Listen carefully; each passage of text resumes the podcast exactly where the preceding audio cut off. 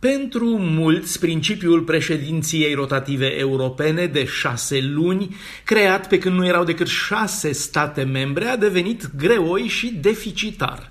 Astăzi, președinția Uniunii Europene e preluată de Cehia, care, intrată în Uniune în 2004, preia această președinție rotativă pentru a doua oară. Prima oară a fost în 2009, dar e vorba numai de hazardul unei combinații între calendar și ordinea alfabetică.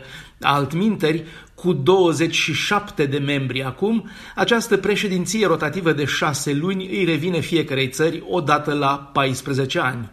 Cehia preia președinția Consiliului de la Franța lui Emmanuel Macron.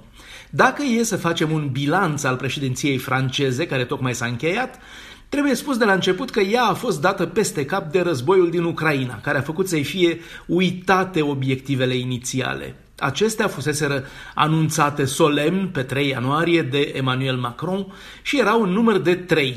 Crearea unui salariu minimum la nivelul întregii Uniuni Europene, reglementarea spațiului digital și tranziția ecologică. Pe 7 iunie, Uniunea Europeană a adoptat o directivă în favoarea salariului minim în Europa, chiar dacă nu a fost fixat încă un prag precis. Ecologia și digitalul au pătimit, însă mai ales din pricina implicării active a Parisului în aplanarea conflictului din Ucraina. Cât despre Cehia, obiectivele ei au fost anunțate pe 15 iunie de premierul Petr Fiala.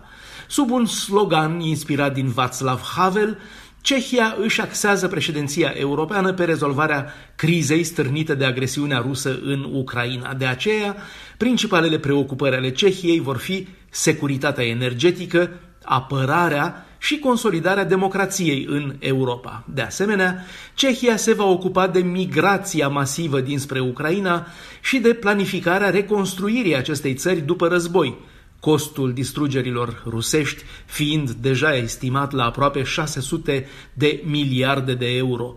Reducerea dependenței de combustibilii fosile vor fi de asemenea o prioritate, precum și întărirea instituțiilor democratice. Aici nu va putea fi scăpat din vedere cazul particular al Ungariei lui Victor Orban, împotriva căreia Bruxelles a declanșat o procedură legală ce ar putea duce pentru prima oară în istoria Europei la suspendarea fondurilor europene destinate unei țări membre.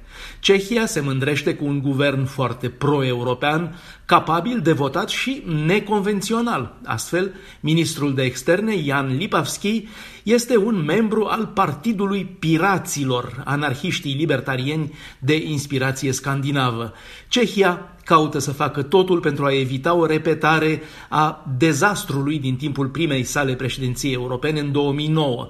Atunci, guvernul lui Mirek Topolanec a căzut, declanșând noi alegeri în timpul președinției europene a Cehiei, iar Topolanec însuși și-a atras oprobriul și sarcasmul întregii lumi după ce a apărut gol în fotografii furate de paparații în timpul unei orgii în Italia la vila lui Berlusconi. Bruxelles, Dan Alexe pentru Radio Europa Liberă.